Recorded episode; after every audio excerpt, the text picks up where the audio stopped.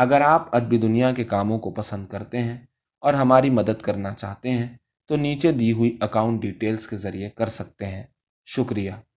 ہزیان خالد جاوید۔ باہر کوئی کتا زور زور سے بھونک رہا تھا۔ شاید اسی وجہ سے اچانک اس کی آنکھ کھل گئی۔ اسے محسوس ہوا جیسے ابھی ابھی تو سویا تھا۔ دسمبر کی بے حد سرد رات تھی اور وہ اپنے کمرے سے باہر چلتے ہوئے وحشت زدہ جھکڑوں کو سن سکتا تھا۔ اس نے لحاف کو سر سے الگ کر دیا۔ کمرے میں اندھیرا پھیلا ہوا تھا، لیکن وہ اندازے سے اپنی بیوی کا بستر محسوس کر سکتا تھا۔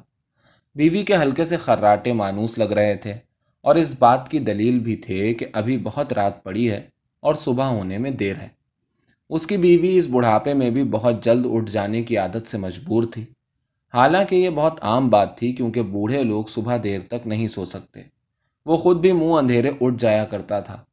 آج سے چار سال پہلے تک تو وہ باقاعدگی سے ہوا خوری کے لیے بھی جاتا رہا تھا۔ لیکن جب سے اسے ہلکا سا اٹیک ہوا تھا، وہ مشکل سے ہی چل پھر سکتا تھا۔ کیونکہ چلتے وقت اس کا سارا جسم عجیب بے ڈھنگے پن سے لڑکھڑا جاتا تھا۔ کوشش کرنے پر وہ چل تو لیتا تھا، لیکن اس کی چال میں کوئی ربط یا توازن نہیں رہا تھا۔ یہی نہیں، اس کی تحریر اور گفتگو میں بھی کوئی ربط نہیں رہا تھا۔ ویسے تو اسے ایک معمولی سا حادثہ پیش آیا تھا۔ چار سال پہلے اس کا شمار ملک کے چوٹی کے صحافیوں میں ہوتا تھا۔ ایسا صحافی جس نے زندگی بھر سیاست سے سمجھوتا نہیں کیا تھا اور صحافت کی اعلیٰ اقدار کو برقرار رکھا تھا۔ مگر دھیرے دھیرے ملکی صحافت تبدیل ہوتی جا رہی تھی۔ وہ نرم گوشہ غائب ہوتا جا رہا تھا جو صحافت کو انسانی اقدار سے جوڑتا تھا۔ اور یہ بات اس کے لیے سہانے روح سے کم نہ تھی۔ اس لیے ایک دن سیمینار میں بولتے بولتے وہ زیادہ ہی جوش میں آ گیا۔ ہائی بلڈ پریشر کا وہ مریض پہلے سے تھا۔ اس کی عمر اور صحت اس بات کی اجازت نہیں دیتی تھی کہ وہ کسی موضوع پر اتنے جوش اور غصے کی حالت میں بولے۔ اس سیمینار میں بے وجہ ہی زیادہ جذباتی ہو گیا اور زور زور سے چیخ چیخ کر کہنے لگا کہ صحافت کا معیار قابل صرف اشیاء کے برابر ہو گیا ہے اور یہی وجہ ہے کہ ایک چھوٹے سے شہر سے بھی پانچ پانچ روز نامے نکلنے لگے ہیں، جو ایک بےتکی سی بات ہے۔ پھر وہ ایک عجیب سا سوال کرنے لگا کہ آدمی اتنا خبر یافتہ کیوں ہونا چاہتا ہے؟ اس کے خیال میں آدمی کو زیادہ علم یافتہ ہونا چاہیے، نہ کہ خبر یافتہ۔ یا تو اس کی بات کچھ لوگوں کو مذہق خیز لگی، یا ہو سکتا ہے کہ اس بات کو کہتے وقت اس کے چہرے کے اتار چڑھاؤ کچھ مذہق خیز ہو گئے ہوں۔ یہ تو تھا کہ کافی بوڑھا ہو جانے کے باعث اکثر زور زور سے بولتے وقت اس کا کمزور اور دھان پان سا جسم لرزنے لگتا تھا۔ اور بارہا ایسا ہوتا تھا کہ اسے اس حالت میں دیکھ کر لوگ مسکرانے لگتے تھے۔ بہرحال جو کچھ بھی ہو، کچھ ایسا ضرور ہوا تھا کہ اس کا جملہ ختم ہوتے ہی سیمینار میں اچانک بہت سے لوگ زور سے ہنس پڑے۔ پھر یہ ہنسی چھوت کی طرح تمام سیمینار میں پھیل گئی اور یہاں تک کہ چند نوجوان صحافیوں نے ایک آدھ تنزیہ فقرہ بھی کس دیا۔ بس پتا نہیں کیا ہوا، اس کا چہرہ سرخ ہو گیا اور وہ بید مجنو کی طرح کانپنے لگا۔ پھر وہیں اسی جگہ کھڑے کھڑے چکرا کر گر گیا۔ متواتر تین ماہ اسپتال میں رہنے کے بعد اس کی جان تو بچ گئی، لیکن دماغ کی جانچ پر پتا چلا کہ شدید آسابی دباؤ کے زیر اثر دماغ کی ایک نازک رگ سے ہلکا سا خون کا رساؤ ہو کر وہیں منجمد ہو گیا تھا۔ آپریشن سے یہ دور کیا جا سکتا تھا، مگر ایک تو آپریشن اس عمر میں خطرناک تھا۔ دوسرے، اس بات کی بھی کوئی گارنٹی نہیں تھی کہ آپریشن کے بعد مکمل طور پر صحت یابی ہو سکے گی۔ اس کی جان بہرحال بچ گئی تھی۔ بس اتنا فرق پڑا تھا کہ اس کی باتیں بے ربط ہو گئی تھی اکثر وہ چیزوں اور لوگوں کا نام بھول جاتا تھا یا پھر ان کے نام غلط لینے لگتا۔ چلتے پھرتے وقت توازن برقرار نہیں رکھ پاتا تھا اور گھر میں دیواروں کو تھام تھام کر ہی چل سکتا تھا۔ لیکن اس کے باوجود نہ تو وہ اپنا نام بھولا تھا اور نہ ہی پیشہ۔ اب وہ ملک کے مختلف حالات پر مضمون لکھنا نہیں بھولتا تھا، لیکن اچانک لکھتے لکھتے وہ بہک جاتا تھا۔ اور مضامین بے ربطی کا شکار ہو جاتے تھے۔ اس کے لکھے ہوئے ان مضامین کو اخبارات کے مدیر بے حد ہمدردی کے ساتھ ردی کی ٹوکری میں ڈال دیا کرتے۔ وہ اپنی بیوی کو نہیں بھولا تھا جو محض اس کا ساتھ نبھانے کے لیے یہاں رک گئی تھی۔ ورنہ دونوں بیٹوں کے ساتھ کب کی امریکہ چلی گئی ہوتی۔ دونوں لڑکے عرصے سے اپنی اپنی بیویوں سمیت امریکہ میں مقیم تھے۔ کئی برسوں سے انہوں نے ماں باپ سے رابطہ قریب قریب منقطع کر رکھا تھا۔ ماں کے خطوط کے جواب میں کبھی کبھی کوئی بیٹا ڈھائی تین منٹ کے لیے ٹیلی فون کر لیتا تھا۔ ادھر بہت دنوں سے ایسا اتفاق بھی نہیں ہوا تھا۔ لحاف سے سر باہر نکال لینے پر اسے سردی کا احساس ہونے لگا۔ میں ابھی ابھی تو سویا تھا، اس نے سوچا۔ پھر اسے عجیب قسم کی بے چینی کا احساس ہونے لگا۔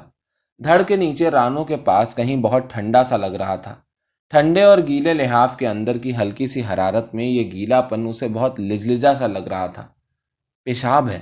اس نے جھلا کر سوچا۔ سنو، پھر نکل گیا۔ پیشاب نکل گیا ہے۔ اس نے زور سے سوتی ہوئی بیوی کو پکارا۔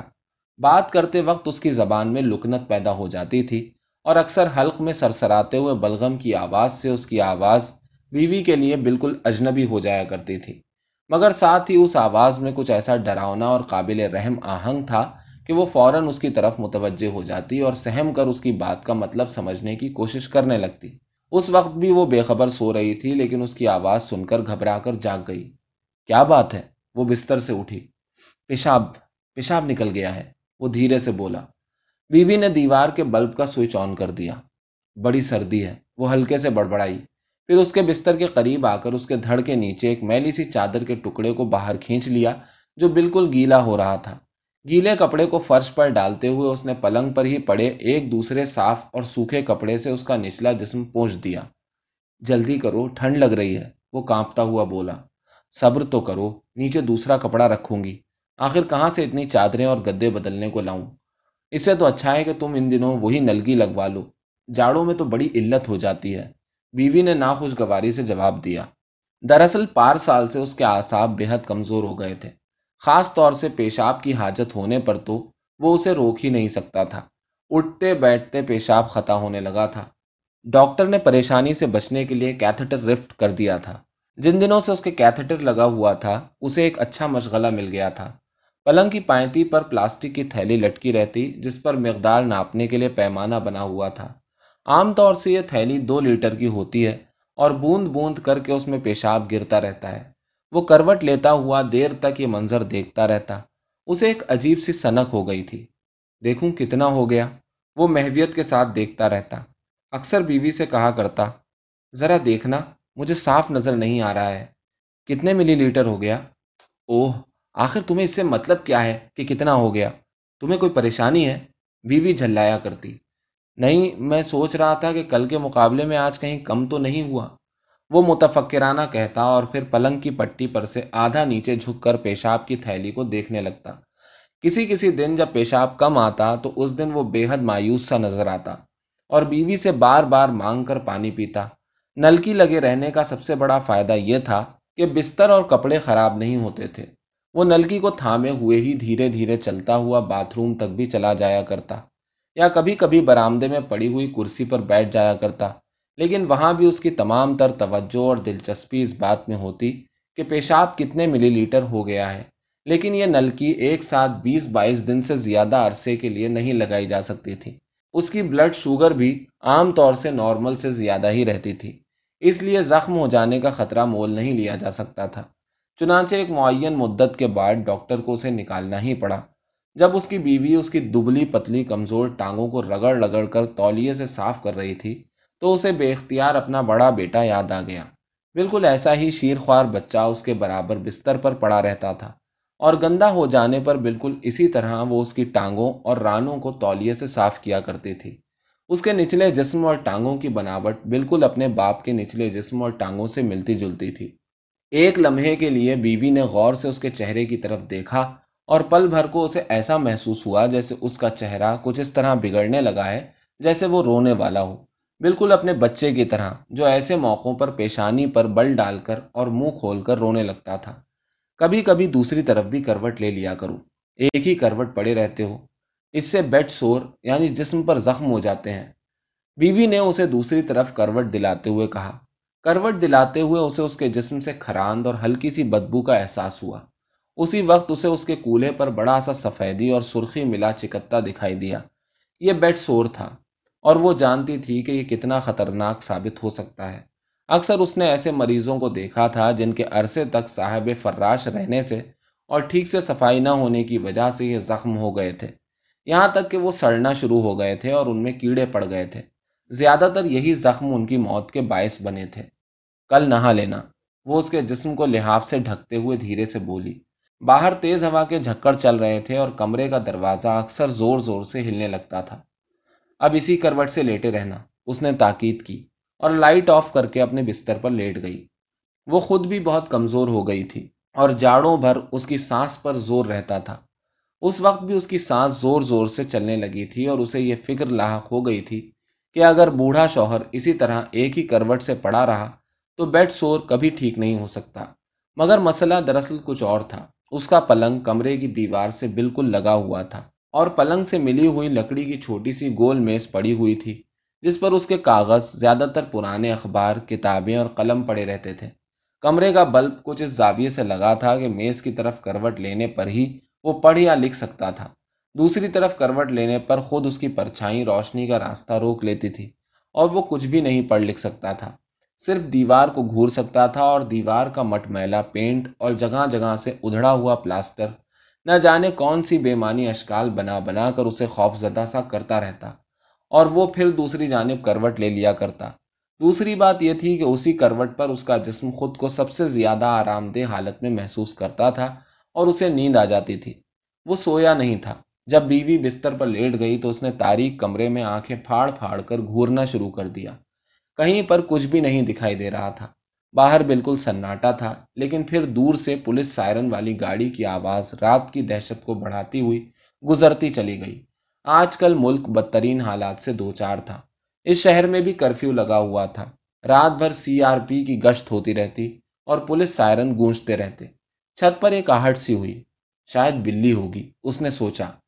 کالے رنگ کی ایک جنگلی بلی کچھ دنوں سے ان سے مانوس ہو گئی تھی۔ وہ دن بھر اس کے کمرے میں پڑی رہتی تھی اور راتوں کو ویران چھتوں اور منڈیروں پر آوارہ گھومتی۔ کبھی کبھی سردی سے پریشان ہو کر یا تھک کر وہ آدھی رات میں ہی نیچے چلی آتی اور کمرے کے بند دروازے پر پنجے مار مار کر اور مسکین آواز میں بول بول کر انہیں جگا دیا کرتی۔ ایسے وقت اس کی بیوی کو اٹھ کر کمرے کا دروازہ کھولنا پڑتا۔ اس وقت بھی بلی ہی تھی۔ اس نے دروازے پر پنجے مارنے کی آواز سنی۔ سنو، آ گئی ہے۔ اس نے لگ بھگ چیخ کر کہا۔ اکثر وہ اپنے لہجے، بات اور آواز میں کوئی تال میل برقرار نہیں رکھ پاتا تھا۔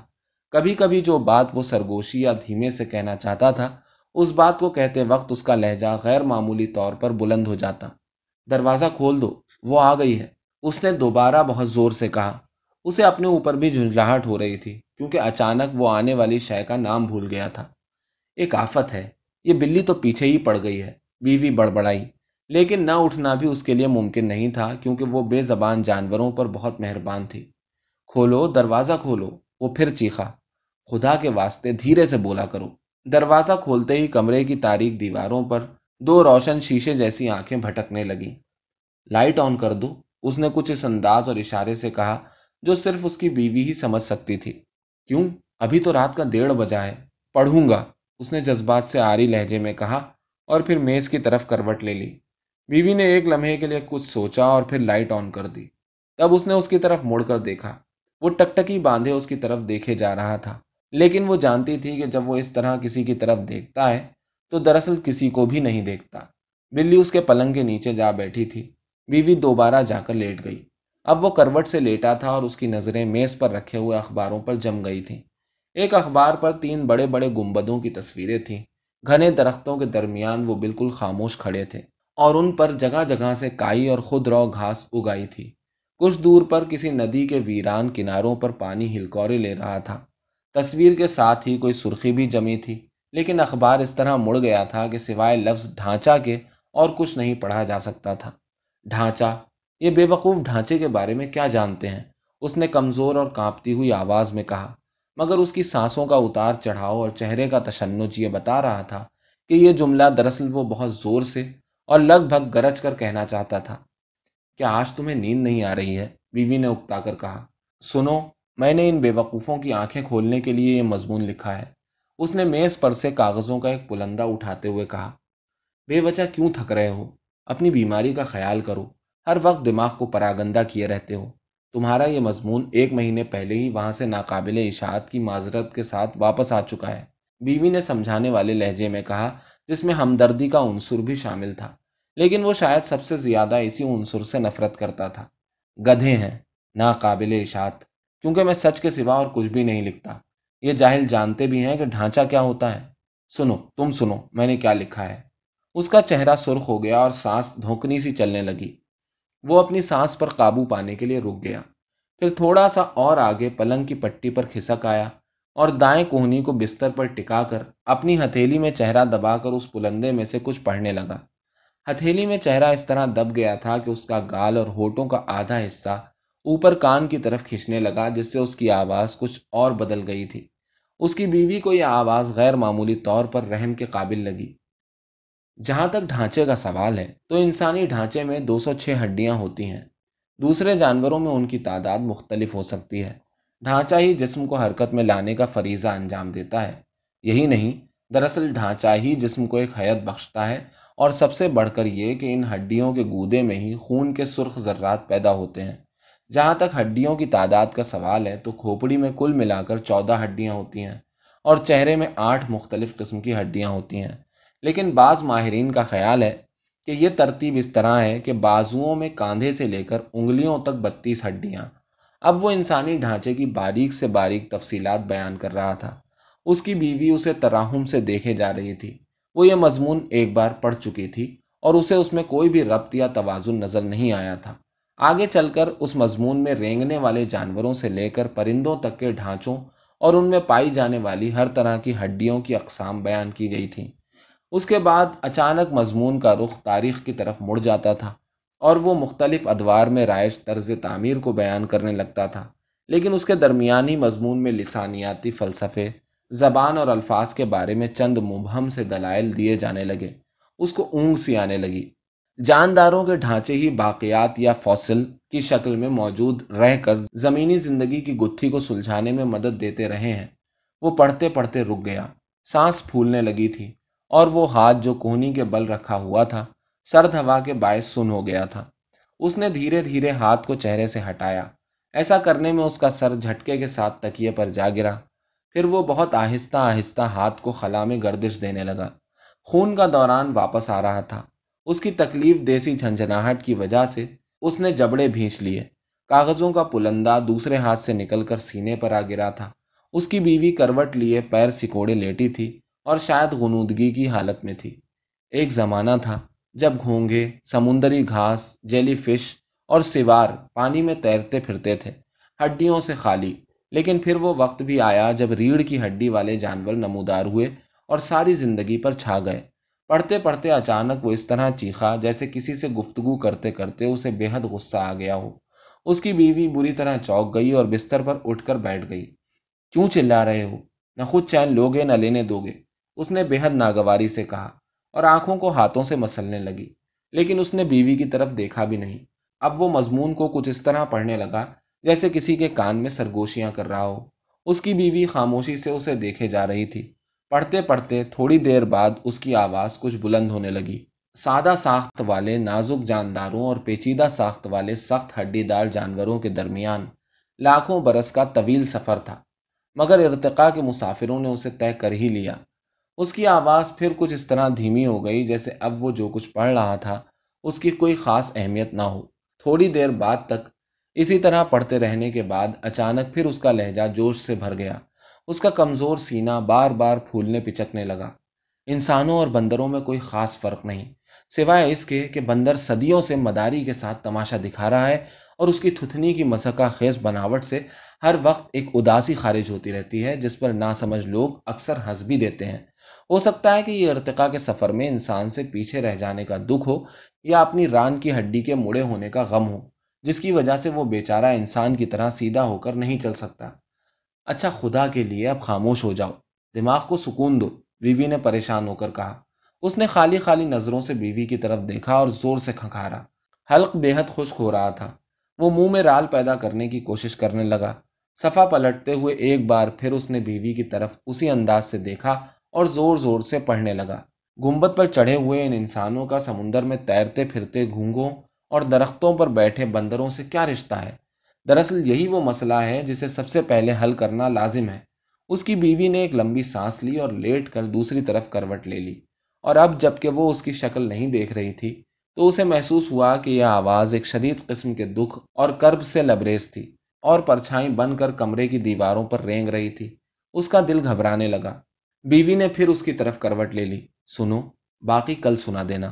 اب نیند آ رہی ہے، تم بھی سو جاؤ۔ اس نے بے چارگی سے کہا۔ ڈھانچے کے بارے میں شکوک و شبہات ختم ہونے کے بعد لازمی طور سے تعمیرات اور طرز تعمیرات کا مسئلہ صاف ہو جانا چاہیے۔ تو اس سلسلے میں میرا کہنا ہے کہ وہ پل بھر کو رک گیا۔ باہر تیز ہوا کے دوش پر پولیس کی گاڑی سائرن دیتی ہوئی نکل گئی۔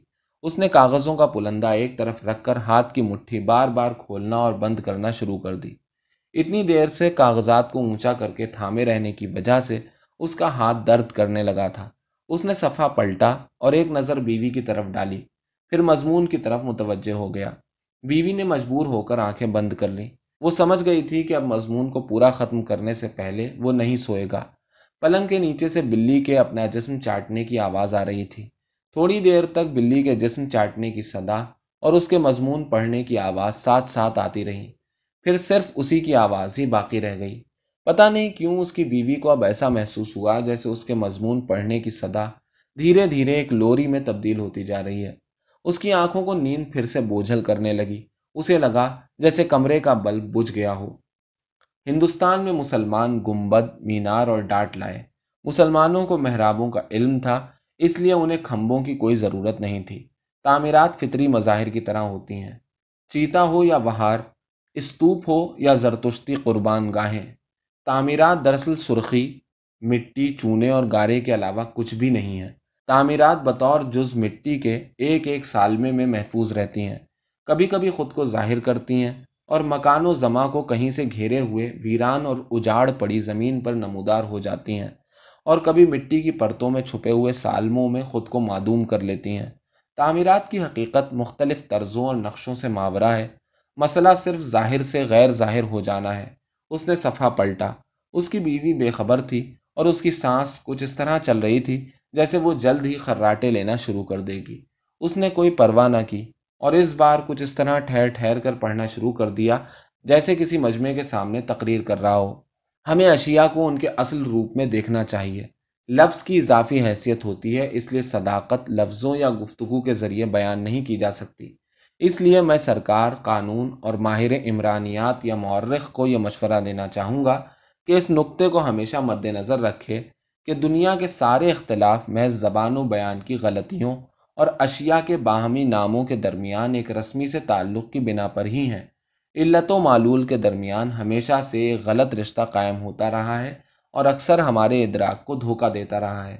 اچانک اسے اپنے حلق میں ایک عجیب سی کڑواہٹ کا احساس ہوا۔ اس کے منہ سے رال ٹپک رہی تھی جسے اس نے بے دلی سے قمیض کی آستین سے پوچھ دیا۔ بیوی کے خراٹے شروع ہو گئے تھے۔ اس بار اس نے قریب قریب مسکراتے ہوئے پڑھنا شروع کر دیا۔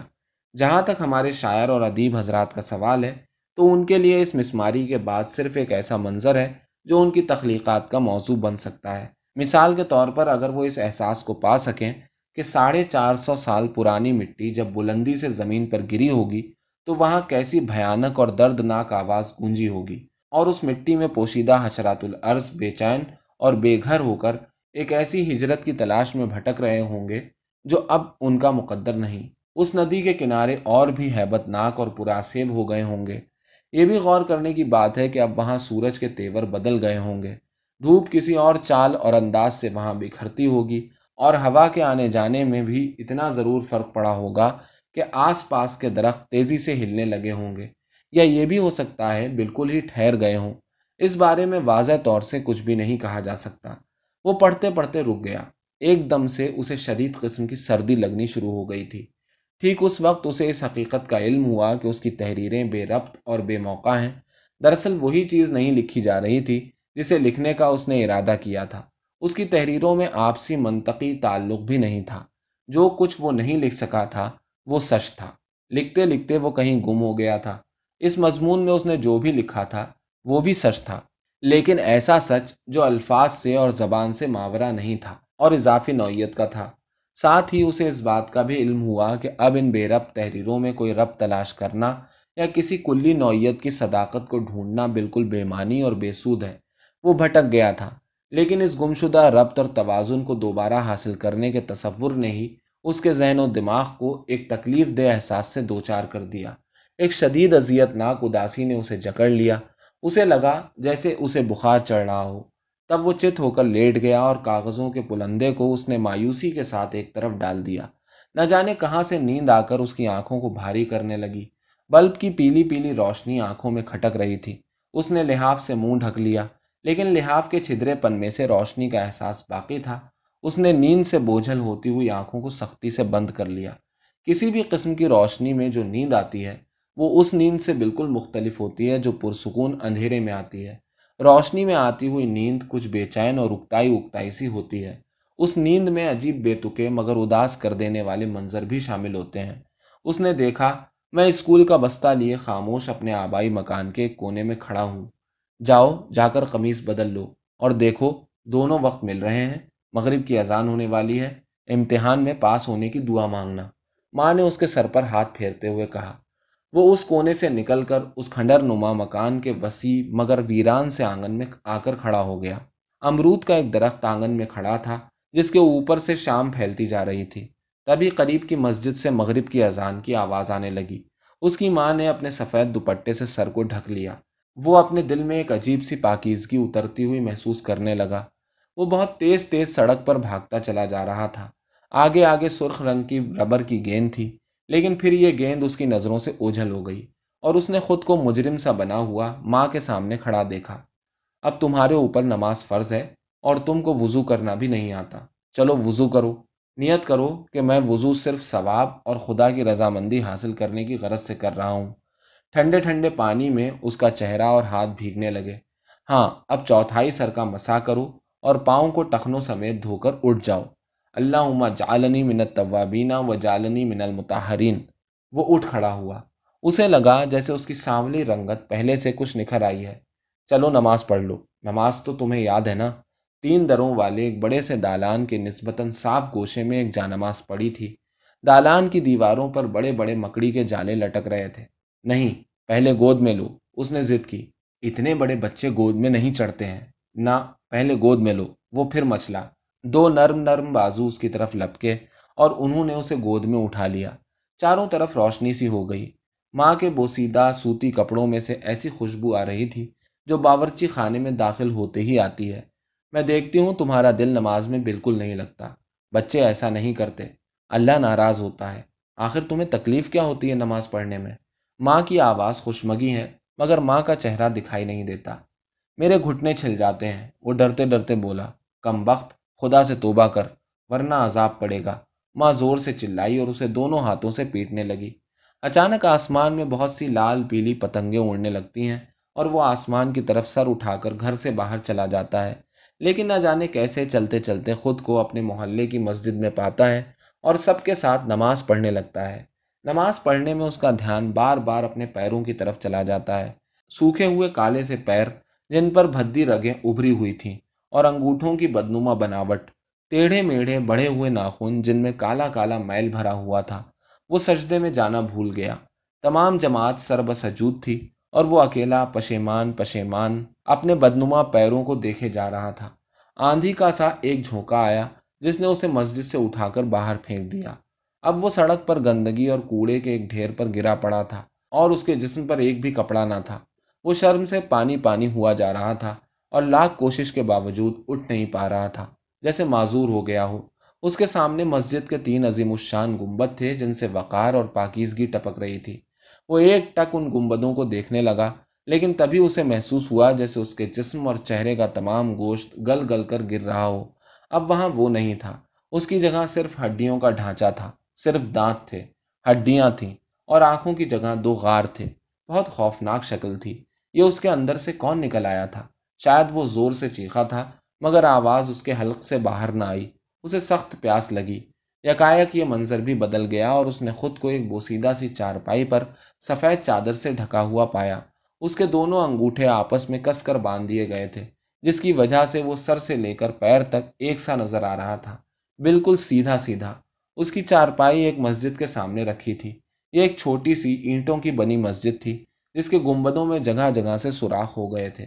جگہ جگہ برساتی گھاس پنپ پائی تھی، جسے کچھ آوارہ چڑیاں نوچ نوچ کر اپنی چوچوں میں بھر رہی تھی آس پاس چٹیل میدان تھا۔ وہ خود اس مسجد کی ٹوٹی پھوٹی سیڑھیوں پر خاموش اور اداس بیٹھا ہوا تھا۔ سامنے اس کا جنازہ رکھا تھا۔ پھر نہ جانے کہاں سے سفید کپڑوں میں ملبوس اور ٹوپیاں لگائے چند لوگ وہاں آ کر کھڑے ہو گئے۔ تب ان میں سے ایک جو شاید امام تھا، میت کے سینے کے مقابل آ کھڑا ہوا۔ باقی لوگوں نے صفے باندھ لی اور وہ اس کی نماز جنازہ ادا کرنے لگے۔ تیسری تکبیر کے بعد دعائیں مغفرت پڑھی جانے لگی۔ اب پھر شام ہو رہی تھی۔ پھر دونوں وقت مل رہے تھے۔ سورج مغرب کی ڈھلان میں اتر گیا تھا اور اندھیرا پھیلتا جا رہا تھا۔ اسی وقت کہیں دور زور زور سے ملبہ گرنے کی آواز آنے لگی۔ پھر جیسے ایک بھونچال سا آ گیا۔ اب وہ بالکل اکیلا اس ویران اور چٹیل میدان میں پریشان کھڑا تھا۔ اب نہ وہ مسجد تھی، نہ اس کا جنازہ اور نہ وہ لوگ۔ تبھی کہیں دور سے اذان کی آواز اس کے کانوں میں پڑی۔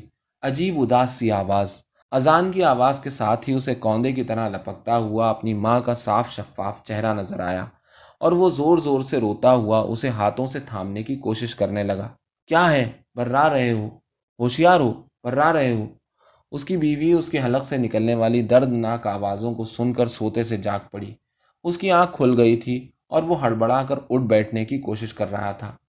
لحاف اس کے اوپر سے ہٹ کر دور جا گرا تھا اور وہ بری طرح سردی سے کانپ رہا تھا۔ کیا بات ہے؟ کیوں اٹھ رہے ہو؟ بیوی تقریباً بھاگتی ہوئی اس کے پاس آ گئی۔ کچھ نہیں، نماز پڑھوں گا۔ اس نے بالکل اجنبی نظروں سے بیوی کو دیکھتے ہوئے کہا، پچاس سالہ شادی شدہ زندگی میں پہلی بار آج اس نے اپنے شوہر کی یہ نظریں دیکھی تھیں۔ بالکل بیگانہ اور حال سے غائب اور کٹی کٹی سی۔ ان آنکھوں میں کچھ ایسا تھا جسے دیکھ کر وہ ڈر گئی۔ تم نے کبھی زندگی بھر نماز پڑھی ہے؟ بیوی نے اس کے جسم کو لحاف سے ڈھکتے ہوئے کہا، تبھی اس کو احساس ہوا کہ وہ جل رہا ہے۔ ارے، اس قدر تیز بخار ہے تمہیں، اور تم بے وجہ سردی کھا رہے ہو۔ سر لحاف کے اندر کر لو۔ بیوی نے اسے سر تک لحاف اڑاتے ہوئے کہا، میں نماز پڑھوں گا۔ ابھی ابھی اذان ہوئی ہے۔ وہ لگ بھگ گڑ گڑا کر بولا، اذان ابھی تو رات ہے۔ اگر دل گھبرا رہا ہو تو تھوڑا سا دودھ گرم کر کے لے آؤں؟ بیوی نے فکر مند لہجے میں کہا، میں نماز پڑھوں گا۔ اس نے اس طرح جواب دیا جیسے بیوی کی بات سن ہی نہیں سکا تھا۔ ایک پل کے لیے بیوی کے دل کو ایک بھیانک اندیشے نے گھیر لیا۔ بخار کی شدت کی وجہ سے یہ آج بالکل ہی بہکی بہکی باتیں کر رہے ہیں۔ اس نے سوچا، پھر اس نے دل ہی دل میں جلدی سے صبح ہو جانے کی دعا مانگی۔ اب اسے اس رات سے گھبراہٹ سی ہونے لگی تھی۔ خود اسے بھی بے حد سردی محسوس ہونے لگی۔ کمرے کی لائٹ آف کر کے وہ اپنے پلنگ پر لیٹ گئی۔ وہ چپ چاپ آنکھیں بند کیے لیٹا تھا۔ یہ سچ تھا کہ بچپن کو چھوڑ کر اپنی تمام زندگی میں اس نے کبھی نماز نہیں پڑھی تھی۔ مذہب سے اسے کبھی لگاؤ نہیں رہا تھا۔ بچپن میں جہاں تک اس کو یاد پڑتا تھا، جب بھی اس نے نماز پڑھی تھی تو اس کا دھیان نماز میں کم اور جماعت میں کھڑے دوسرے لوگوں سے اپنے پیروں کا موازنہ کرنے میں زیادہ لگا رہتا تھا۔ جب کمرے میں اندھیرا ہو گیا تو اس نے پھر سے لحاف سر سے ہٹا دیا اور تاریکی میں گھورنے لگا۔ بے اختیار اسے اپنی ماں کی یاد آنے لگی۔ پل بھر کے لیے اس نے خود کو چھوٹا سا بچہ تصور کیا اور بے اختیار دوسری طرف کروٹ لیتے ہوئے اپنے ہاتھ اس طرح پھیلا دیے جیسے وہ دوسری کروٹ لیٹی اپنی ماں کے گلے میں حمائل ہونا چاہتے ہوں۔ لیکن وہ ہاتھ صرف اندھیرے میں لپٹی دیوار سے ٹکرا کر بستر پر جھول گئے۔ اس کی آنکھوں میں آنسو تیرنے لگے۔ تمام جسم تیز بخار سے جل رہا تھا، لیکن پیر برف کی طرح ٹھنڈے ہونے لگے تھے۔ اس نے بے حد کس کر آنکھیں بند کر لیں۔ اور آنسو اس کی بڑھی ہوئی بے ترتیب داڑھی میں جذب ہونے لگے۔ اب باہر پھر کوئی کتا بھونک رہا تھا۔ اس بار بجائے پولیس کی گاڑی یا سائرن کے، اسے دور سے ہواؤں پر بھٹکتی ہوئی کسی ریل گاڑی کی سیٹی سی آواز سنائی دی۔ ہواؤں کی اپنی ایک چھٹی حص ہوتی ہے، جس سے وہ گزرتے ہوئے وقت کو پہچان لیتی ہیں اور اپنے انداز بدل دیتی ہیں۔ باہر چلنے والی ہواؤں کی رفتار پہلے سے کم ہو گئی تھی اور اب وہ ٹھہر ٹھہر کر چل رہی تھی۔ تھکی تھکی اور اداس سی۔ اسی سے اندازہ لگایا جا سکتا تھا کہ رات قریب قریب گزر چکی ہے اور پاؤ پھٹنے کا وقت زیادہ دور نہیں ہے۔ اچانک وہ پھر ہڑبڑا کر اٹھ بیٹھا۔ کہیں دور فجر کی اذان ہو رہی تھی۔ میں نماز پڑھوں گا۔ وہ شاید چیخ کر یہ کہنا چاہتا تھا، لیکن اس کی آواز ایک سرگوشی سے زیادہ نہ ابھر سکی۔ تبھی اسے خیال آیا کہ وہ پتہ نہیں کب سے ناپاک ہے۔ پہلے غسل کرنا چاہیے۔ اس نے سوچا۔ لحاف کو پیروں سے دور ہٹاتے ہوئے دونوں ہاتھوں کو پلنگ کی پٹیوں پر جماتے ہوئے وہ اٹھنے کی کوشش کرنے لگا۔ آخر کار وہ سیدھا ہو کر بیٹھ ہی گیا۔ پھر اس نے کانپتے ہوئے پیر فرش پر ٹکا دیے اور دیوار کو تھامتا ہوا اٹھ کھڑا ہوا۔ مدتوں سے اسی جگہ رہنے کا تجربہ اسے راستہ دکھا رہا تھا اور وہ اس اندھیرے میں بھی کمرے کا دروازہ کھول سکتا تھا۔ دروازہ کھلنے کے ساتھ ہی تیز اور سرد ہوا کا ایک جھونکا اندر چلا آیا۔ اس کا سارا جسم سخت قسم کی سردی سے کانپنے لگا اور اس کے دانت اس بری طرح کٹکھٹانے لگے کہ اس کی زبان دانتوں کے درمیان پھنس گئی اور منہ سے بہ کر خون کی ایک پتلی سی لکیر ہوٹوں اور تھوڑی پر رینگنے لگی۔ لیکن اب وہ بغیر سہارے کے آگے نہیں بڑھ سکتا تھا۔ اس کا تمام جسم لرز رہا تھا اور کھڑے کھڑے توازن برقرار رکھ پانا اس کے لیے ناممکن تھا۔ آخر لاچار ہو کر وہ فرش پر بیٹھ گیا اور چاروں ہاتھ پیروں کے سہارے گھسٹتا ہوا آگے بڑھنے لگا۔ ٹھنڈا ٹھنڈا فرش اس کے ہاتھوں، گھٹنوں اور ایڑیوں میں چب رہا تھا۔ مدتوں بعد آج پھر اس کے گھٹنے چھلنے لگے۔ غسل خانہ دروازے سے زیادہ دور نہیں تھا۔ پلنگ کے نیچے بیٹھی ہوئی بلی اس کے ساتھ ہی کمرے سے باہر نکل آئی تھی۔ اس کی بیوی رات بھر بے چین رہنے کے بعد اس وقت شاید بے خبر سو رہی تھی۔ وہ اسی طرح گھسٹتا ہوا غسل خانے میں داخل ہوا۔ دل ہی دل میں اس نے غسل کے تین فرائض دہرائے۔ تمام بدن پر پانی بہانا، منہ بھر کر کلی کرنا اور ناک میں پانی ڈالنا۔ سب سے پہلے اسے اپنے تمام بدن پر پانی بہانا تھا۔ اندازے سے ٹھیک ٹوٹی کے نیچے بیٹھ کر اس نے اسے کھول دیا۔ برف جیسے ٹھنڈے پانی کا ایک ریلا اس کے سر سے لے کر پاؤں تک بہنے لگا۔ بخار کی شدت سے جلتے ہوئے بدن پر سے جیسے بھاپ سی اٹھنے لگی۔ اس کا مدتوں سے بیمار، بوڑھا اور راشا زدہ جسم برفیلے پانی سے شرابور ہو کر بے حس ہونے لگا۔ اس کے سینے میں اچانک سخت درد اٹھا اور پھر یوں ہی بیٹھے بیٹھے اس کا کمزور سر بے جان ہو کر غسل خانے کے فرش پر اس طرح لڑک گیا۔ جیسے سجدہ کرنا چاہتا ہو۔